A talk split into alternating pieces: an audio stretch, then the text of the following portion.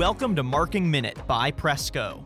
From engineered film to safety markers, take a minute to explore the products that impact us every day.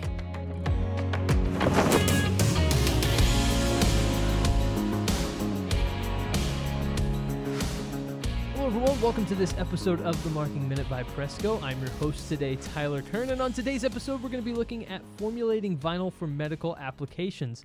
And joining me to talk about that is Beth Guinn. She is the VP of Engineered Film Sales at Presco. Beth, thank you so much for being here. Thank you for having me. Absolutely. So, the, the medical and healthcare field, when I think about it, is one that revolves so much around trust, right? As a patient, you go into a healthcare facility and you trust that the doctors and nurses know what they're doing and they're going to do the best possible job to take care of you. And they, in turn, are doing, uh, they're putting a lot of trust in their instruments, the tools that they have at their disposal, whether it's uh, everything from the scalpels that they hold to, you know, uh, bags that they use for medical supplies and things along those lines. So, everything kind of has this element of trust, and you're a big part of that in your manufacturing of uh, vinyl for the medical industry, right? Mm-hmm. Right. Yes, we make sure that we use the um, best raw materials uh, needed for any application, especially mm-hmm. with medical. We really um, work to limit the amount of suppliers so that there's not as many variabilities in raw materials.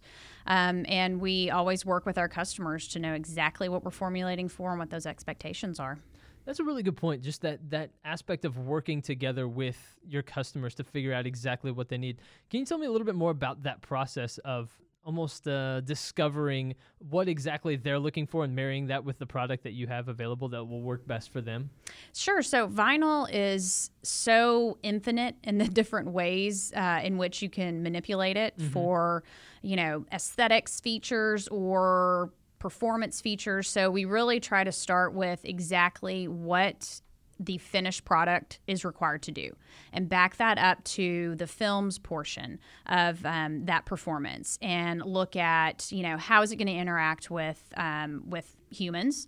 Um, how, how long does it need to last in the market? Um, you know the clarity how does it need to look? How does it need to feel? A lot of medical uh, uh, devices, they're going to have a lot of human interaction. So they need to be comfortable. They need to feel soft or they need to smell pleasant. All those different things we try to line out as soon as we can in that development process so that we understand exactly what's required of it and go from there. Absolutely, absolutely. So, if someone were to go into a medical facility right now, where all would they see vinyl products, right? Because I, am sure that there are way more than I'm actually like imagining yes. in my mind right now. Tell me, give, give me some examples of where I'm going to see these products. So, um, a lot of drainage bags and uh, IV bags, blood bags are all made out of vinyl. Some aren't, but mm-hmm. there are quite a few that are made out of vinyl. Um, also, different um, textiles. So, certain um, mattresses or mattress pads will have a layer of vinyl film for uh, moisture barrier. Um, then there's also disposable devices such as disposable blood pressure cuffs, or um, right now, one of our largest medical products is a um, DVT sleeve, which is a sequential compression device that anyone who goes into a hospital to have surgery, of course, doctors want to prevent blood clots, so they put these devices on your legs that help move blood, um, and so that our film is a, a, air bladder for that device. So all these different places you see and you don't see. And I, I suppose vinyl is so versatile as a material, right? And so it can take on lots of different requirements. Like if you need it for a single use, or if you need it to be able to compress or you mm-hmm. know come back down, th- things like that. You can speak a little bit more to that, I'm sure. But but that vinyl is so versatile as a product that it can be used in lots of different applications, like what mm-hmm. you're mentioning, which makes it ideal for this setting. Right, and it's it's one of the most inexpensive polymers, and so that really lends itself to being a single patient uh, product because hospitals are really looking for ways to minimize cross contamination um, between patients. And so single product uses are, are big right now. And vinyl is so inexpensive that it's not a big deal to, to make a product that is for one patient and then can be thrown away. Absolutely. That, that, that makes a lot of sense. And one of the other things that I, I'm curious about, just as um, you guys being a leader in this market and knowing and having so much knowledge in this particular area, uh, one of the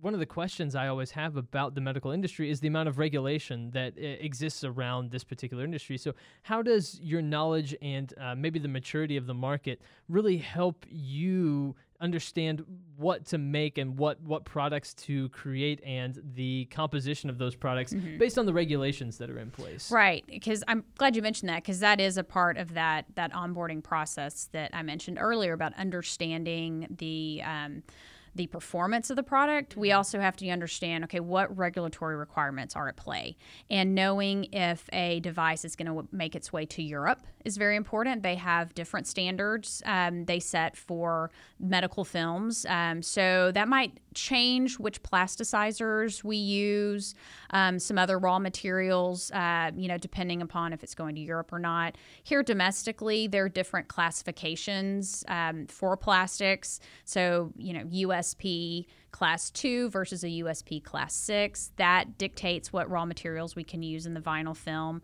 Um, and then also kind of non medical regulatory. Um, uh, issues would be California Prop 65. So that also could limit um, what raw materials we use for our customers who don't want to put the Prop 65 label on their product. Mm-hmm. So if people have questions about, you know, whether or not uh, vinyl is the right product, um, how can they learn more information? How can they get in touch with Presco to kind of ask some of these questions? Sure. So we have a really wonderful technical team. We have a PhD uh, chemist um, who is our technical director that uh, really understands and knows all the different um, plasticizers at our availability for formulation. Um, he's a great resource, um, and then also our customers are very knowledgeable when they come to us with their with their needs for their products. But we really try to help that conversation along and move that faster. That's what we do well. We we move quickly at Presco. We try to. Um, but yeah, our website, um, we have a, a, whole section on our medical films and our capabilities and really lists a lot of the different plasticizers for use in the medical market. Um, you know, you have some avenues that might be DHP free or you have some that might be phthalate free. And we have availability of a, you know, huge plasticizer library to really figure out which road we need to go down to for what customer's application it is. That's really fantastic. And I think your knowledge in the marketplace is absolutely huge and vital. And hopefully, I don't have to uh, come in contact with it too often or too soon. but if I do, I'm very happy to know that, uh, that Presco's behind uh, the creation of a lot of these materials. And so, thank you so much for joining me today, Beth, and uh, telling me a little bit more about it. You're welcome. Thank you. And everybody, thank you so much for tuning into this episode of the Marking Minute by Presco. Obviously, please go subscribe on iTunes or Spotify or wherever you get your podcasts these days to make sure that you get the latest episodes. You can also go back and listen to previous episodes there. Thank you again so much for listening. I've been your host today, Tyler Kern. We'll see you next time.